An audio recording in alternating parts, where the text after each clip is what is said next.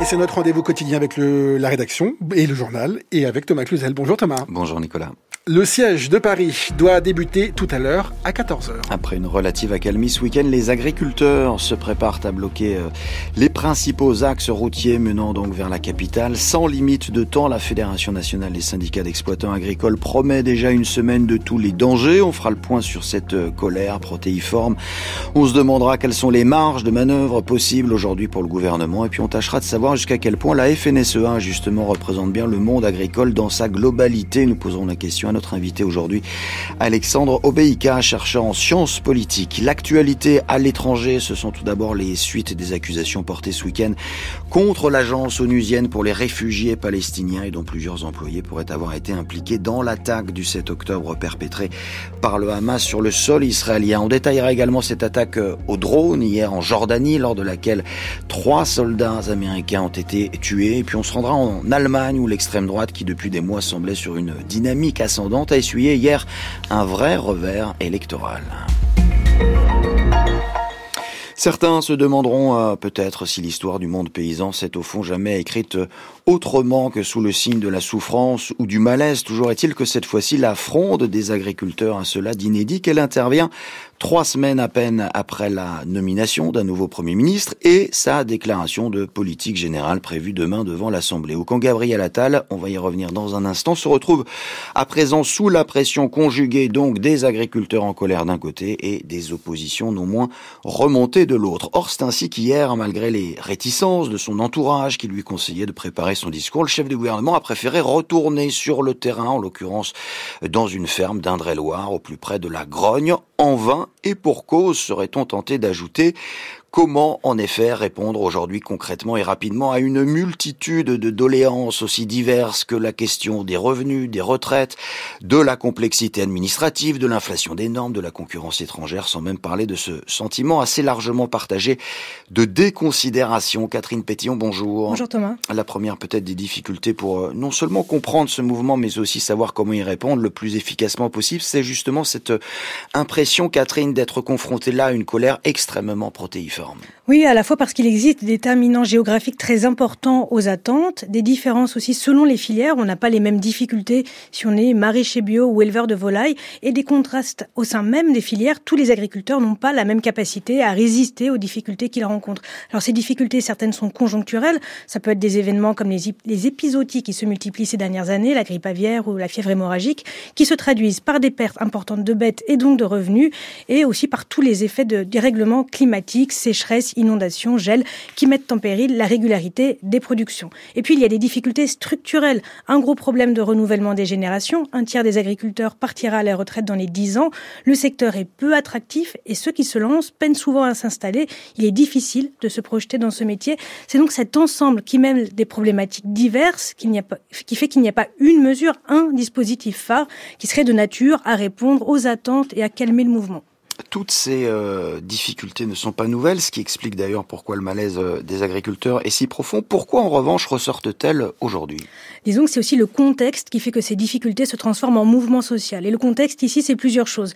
D'abord, la période de l'année qui est plus creuse pour les agriculteurs. En tout cas, dans certaines filières, si les éleveurs euh, s'occupent de leurs bêtes tous les jours, les céréaliers par exemple ne sont pas dans leurs champs. Il y a donc une capacité pratique, matérielle à se mobiliser. Le salon de l'agriculture dans un mois est aussi une sorte de ligne de mire. Ensuite, les mobilisations ailleurs en Europe, comme en Allemagne par exemple, ont un effet d'entraînement. Et puis, arrivent à moyen terme des échéances sur lesquelles les représentants d'intérêts, syndicats en tête, espèrent peser. Alors chacun profite du mécontentement pour avancer ses pions. À venir, une loi agricole, reportée de quelques semaines pour être amendée, un plan Ecofito 2030, actuellement en discussion. Il vise à réduire l'usage des pesticides en France. La FNSEA y est opposée. Et enfin, il y a l'intérêt des politiques à calmer ou à entretenir la colère, car ce mouvement a en quelque sorte lancé la campagne des européennes. Le résultat des élections pèsera fortement sur l'orientation des législations en matière d'agriculture, d'alimentation et de climat. Alors ce matin même, euh, le ministre de l'Agriculture Marc Fesneau a promis lui de nouvelles mesures dans les prochaines 48 heures. Pour autant, la marge de, du gouvernement reste évidemment très étroite. Pourquoi Jeanne Serrin a posé la question à Benjamin Morel, maître de conférence en droit public? Alors la priorité pour l'instant, c'est de temporiser. Le gouvernement a bien compris que l'objectif initial qui était d'éviter que le discours politique générale du Premier ministre soit parasité par cette crise, cet objectif, euh, maintenant, il est derrière. C'est très, très clairement l'un des éléments majeurs du discours politique général, mais du coup, bah, il faut tenir malgré tout un certain nombre d'annonces en suspens pour essayer de faire de ce discours un moment qui sera un moment de baisse des tensions. On peut avoir des mesures notamment sur, je dirais, le pouvoir d'achat des agriculteurs, mais la réalité c'est que pour l'instant, euh, ça implique surtout de pouvoir jouer sur d'autres types d'acteurs notamment l'acteur euh, Union européenne et l'acteur également grande distribution. Donc cette situation-là fait que bah, le gouvernement, je dirais, euh, est en recherche d'outils, mais également de partenaires pour pouvoir avancer, d'où une quadrature du cercle qui aujourd'hui est assez difficile à résoudre. Benjamin Morel, maître de conférence en droit public, il répondait à Jeanne Serrin. Alors le président de la FNSEA, Arnaud Rousseau, a prévu de parler aujourd'hui avec le Premier ministre pour évoquer les possibles solutions à cette crise agricole. L'occasion justement de s'interroger sur le rôle aujourd'hui de la FNSEA, jusqu'à quel point représente-t-elle le monde agricole? Pour le savoir, invité de la rédaction aujourd'hui, Alexandre Obéika, chercheur en sciences politiques au CIRA, des spécialistes du syndicalisme agricole. Bonjour monsieur. Bonjour. Et toujours à mes côtés en studio pour vous interroger Catherine Pétillon. La FNSEA est un interlocuteur privilégié, central pour le gouvernement. Qu'est-ce qui explique en fait cette position? Euh, on peut l'expliquer par des facteurs historiques. Euh, la FNSEA a été construite après-guerre comme le, seul syndicat euh, pour représenter tous les agriculteurs.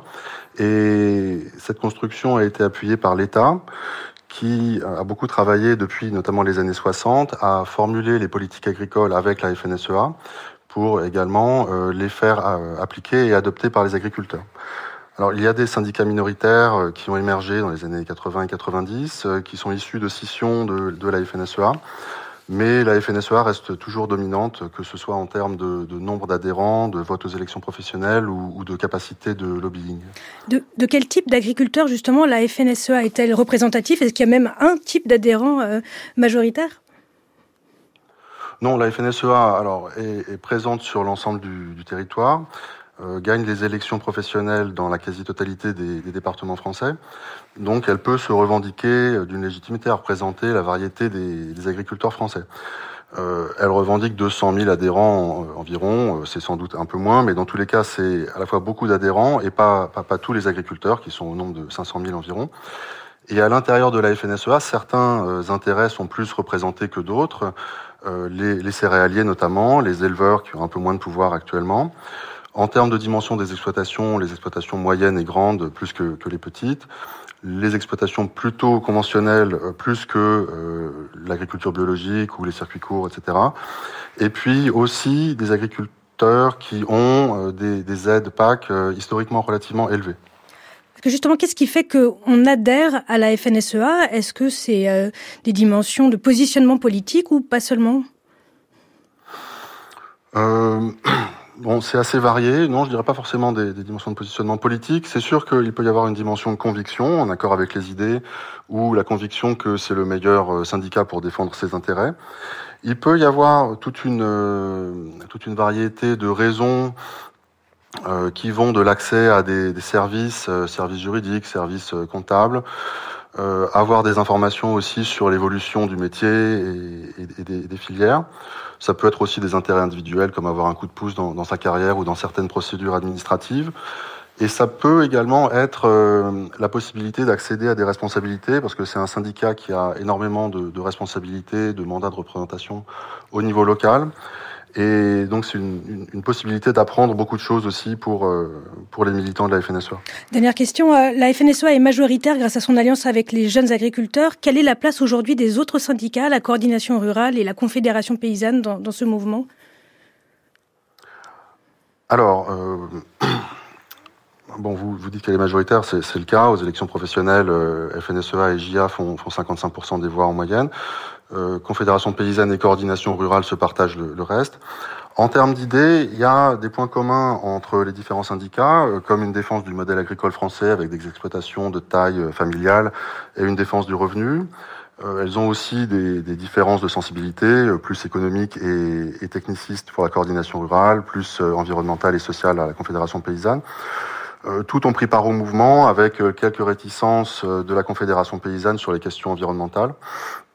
Mais dans l'ensemble, il y a plus d'accords que de divergences, en particulier sur la question des revenus. On a bien compris. Merci Alexandre Obeïka, chercheur en sciences politiques au CIRA, d'avoir répondu à notre invitation. Merci également à vous, Catherine Pétillon, ainsi qu'à Aloïse Guérin pour la préparation.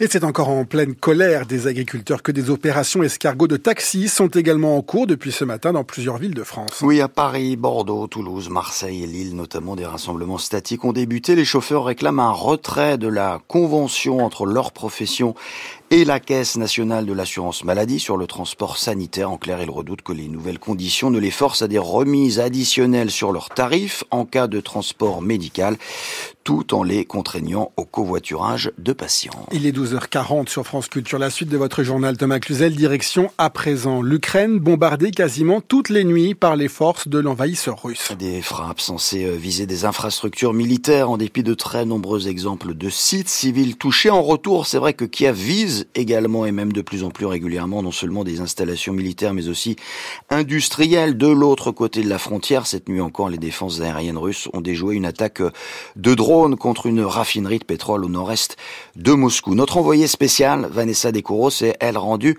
à Pisarevka, dans la région de Soumy, à moins de 10 km de la frontière avec la Russie, là où les bombardements sont réguliers, au point que les autorités ukrainiennes ont même dû y faire évacuer récemment plusieurs villages, d'autant que dans ces territoires frontaliers, donc, ce qui inquiète désormais les habitants, peut-être davantage encore que les pilonnages, c'est le retour des saboteurs qui n'hésitent pas à traverser la frontière pour semer la terreur. La voiture est immatriculée à Kiev à plus de 500 km de là. Criblée de balles, une dizaine sur le pare-brise, le double au moins côté passager. À l'épicerie du village, Ralina est déjà au courant. Un homme et une femme, frères et sœurs, ont été abattus trois heures plus tôt par des saboteurs à 4 km de son commerce, de quoi la maintenir dans un état de peur devenu permanent pour elle. Ça fait peur, très peur, parce que tu marches dans la rue et tu ne sais pas qui marche en face, nos militaires ou des saboteurs, ou encore quelqu'un d'autre, on ne sait pas sur qui on peut tomber. Ils peuvent tout aussi bien rentrer dans notre cour et nous tirer dessus. Sergueï, lui, c'est le patron de l'épicerie. Des saboteurs, il les redoute comme tout le monde, mais pour saboter, dit-il, il faut souvent être très bien informé. C'est quoi le mieux? Rentrer dans le village et s'entendre avec un habitant au niveau de vie modeste pour qu'il leur fournisse des informations? Ou faire un sale coup comme ça rapidement. Je pense que c'est mieux d'avoir d'abord l'info pour viser des cibles plus précises. C'est encore plus inquiétant quand tu sais qu'il y a des informateurs par ici. Ces dernières semaines, des saboteurs ont également capturé des soldats ukrainiens. Le début de l'enquête a même montré qu'ils avaient passé deux jours, tels des fantômes, cachés dans une maison du village. Un reportage en Ukraine signé Vanessa Descoro et Jérémy Tuile. Ils sont 10, désormais 10 pays, à avoir suspendu tout financement futur à l'agence onusienne pour les réfugiés palestiniens. Oui, un à un, tous les plus gros contributeurs euh, ferment les vannes financières. L'Autriche, en l'occurrence, est le dernier de ces pays à avoir euh, rejoint la liste ce matin en cause les allégations selon lesquelles des employés de l'UNRWA euh, pourraient avoir été impliqués dans l'attaque du Hamas sur le sol israélien le 7 octobre dernier. Thibault Lefebvre, bonjour. Euh, bonjour Thomas, bonjour à tous. Correspondant de France Culture à Jérusalem. Alors c'est évidemment une, une crise majeure pour cette agence, créée, on le rappelle, en 1949, au lendemain du tout premier conflit arabo-israélien, qui n'intervient pas d'ailleurs que dans les territoires palestiniens, mais aussi au Liban, en Jordanie, en Syrie. On estime à près de 6 millions le nombre de Palestiniens enregistrés auprès d'elle et qui peuvent ainsi bénéficier de services qui englobent éducation, soins de santé, services sociaux, infrastructures. On va revenir dans un instant sur les conséquences pour tous ceux euh, euh, à qui l'agence fournit donc cette assistance humanitaire, mais d'abord s'agissant des accusations émanant du gouvernement israélien, selon lesquelles l'agence onusienne compterait parmi ses employés des personnes ayant joué un rôle dans l'attaque du 7 octobre. On parle là de 12 employés, et on en sait un peu plus ce matin, Thibault, grâce à une enquête du New York Times ils sont douze en effet, neuf ont été immédiatement licenciés, deux sont morts et le dernier n'a semble-t-il pas été identifié. Dix seraient, selon ce rapport israélien, des membres du Hamas, un autre du djihad islamique. Et les faits reprochés Thomas sont particulièrement graves. Un employé d'une école de l'ONU aurait participé avec son fils à l'enlèvement d'une otage. Un travailleur social aurait aidé à transporter le corps d'un soldat d'Israël à Gaza. L'interception de communications téléphoniques révèle que six suspects étaient sur le territoire israélien le 7 octobre et sont donc soupçonnés d'avoir participé à l'attaque. Le même jour, quatre autres auraient reçu des messages, trois pour leur demander de se rendre à un point de rendez-vous, le dernier pour transporter des armes qu'il aurait stockées chez lui. Ils sont donc 12 concernés par ces accusations sur les 13 000 membres du personnel de l'ONU à Gaza. Alors en 48 heures, 10 pays déjà ont annoncé euh, suspendre leur soutien financier à l'agence. A-t-on déjà une idée, Thibault, des conséquences humanitaires possibles pour les Gazaouis? Vous l'entendez euh, régulièrement sur l'antenne de France Culture. La situation humanitaire à Gaza est dramatique. 26 000 morts, près de 2 millions de déplacés selon l'ONU et les autorités locales. Le système de santé est à terre. Les risques d'épidémie et de famine sont plus importants que jamais. Et l'UNRWA est sur place, le principal acteur qui coordonne l'aide et propose des abris à plus d'un million de Gazaouis. Dix pays, vous l'avez dit, ont suspendu leur aide financière. Le problème, c'est que ce sont les plus gros contributeurs comme les États-Unis, l'Allemagne ou le Japon. Comme toutes les agences des Nations Unies, l'UNRWA pas de réserve et c'est tout simplement à partir d'avril prochain, du prochain trimestre, la pérennité de l'aide à une population broyée par près de quatre mois de guerre qui est en jeu. Merci Thibault Lefebvre en direct de Jérusalem. Et c'est encore dans ce contexte régional explosif que les États-Unis ont annoncé hier que trois de leurs militaires ont été tués et 25 autres blessés dans une attaque au drone en Jordanie. Washington a aussitôt désigné euh, des groupes pro-Iran comme responsables de son côté. Téhéran nie toute implication. Eric Bégala, bonjour. Bonjour Thomas. Seule certitude, c'est la première fois que des euh, GI sont ainsi tués au Moyen-Orient depuis le début de la guerre à Gaza. Oui, trois morts et 25 blessés dans cette attaque visant une base américaine en Jordanie, c'est sans précédent. Et des attaques sur les bases ou les positions américaines dans la région, en Syrie et en Irak, il y en a eu depuis le 7 octobre. Plus de 170 a même compté le Institute for Study of War. Le président américain a prévenu, je le cite, que tous les responsables de cette attaque de devront rendre des comptes au moment et d'une manière que nous choisirons. Pas de représailles immédiates donc, et pas forcément visant l'Iran, et c'est pourtant vers l'Iran, qui a aussitôt démenti avoir piloté cette attaque, que se tournent évidemment les regards. La résistance islamique en Irak, qui elle a revendiqué le tir de drone sur la base américaine Tower 22 en Jordanie, est un regroupement informel né en octobre, en fait essentiellement une chaîne Telegram censée coordonner le narratif des opérations des différentes milices créées en Irak par les gardiens de la révolution iraniens et qui attaquent régulièrement les Américains, ostensiblement en soutien au Hamas dans sa guerre contre Israël, mais aussi et surtout pour participer à la campagne iranienne visant à faire sortir les Américains du Moyen-Orient. En Irak, on en prend d'ailleurs le chemin. Le gouvernement irakien a ouvert avec les États-Unis des négociations visant le retrait complet des forces américaines présentes sur son sol. Environ 2500 soldats américains sont toujours présents en Irak et 900 en Syrie. Située à la frontière des trois pays, hein, Jordanie, Syrie, Irak, la base Tower 22 remplit un rôle de coordination et d'appui pour ses forces. Merci Eric Bigalin. Et puis j'ajoute, on vient de l'apprendre que six combattants pro-iraniens ont été tués en Syrie dans une frappe israélienne. Elle partait favorite et pourtant, hier, l'extrême droite a enregistré en Allemagne un vrai record électoral, un vrai revers, pardon, électoral. Oui, malgré une très nette avance au premier tour, le candidat de l'AFD a effectivement été battu lors d'une élection cantonale en Thuringe. 47,6% des voix au second tour contre 52,4% pour son rival conservateur de la CDU. Alors c'est vrai que cette défaite intervient dans un contexte particulier. Des manifestations d'une ampleur inédite sont organisées depuis euh, deux semaines maintenant contre l'AFD et son programme jugé raciste par ses détracteurs. Est-ce que la mobilisation de la société civile a pu jouer dans l'issue de ce scrutin? Seule certitude, cette défaite met un coup d'arrêt, donc du moins temporaire, à la dynamique enclenchée par l'extrême droite. Les précisions depuis Berlin de Sébastien Baer. En temps normal, ce scrutin local sans grand enjeu serait presque passé inaperçu, mais dans le contexte, il était considéré comme un premier test d'opinion, un baromètre pour mesurer l'impact de la révolte citoyenne de ces trois dernières semaines contre l'AFD. Au second tour, Uwe le candidat de l'extrême droite, n'améliore son score que de 1,9 points, 1750 voix de plus qu'au premier tour. En face, son rival conservateur fait lui un bond de presque 20 points et gagne plus de 9000 voix. Les électeurs se sont mobilisés un peu plus qu'il y a 15 jours. La participation est en hausse de 3 points à 69%, dans un contexte compliqué pour l'AFD. Hier, avant-hier, 820 000 personnes sont encore descendues dans les rues, des rassemblements dans plus de 300 villes, 60 000 manifestants à Hambourg, plus de 100 000 à Düsseldorf. Le chef de l'extrême droite dans la région de Thuringe, Björn Höcke, a d'ailleurs attribué la défaite de son parti au contexte national et dénoncé une campagne de dénigrement.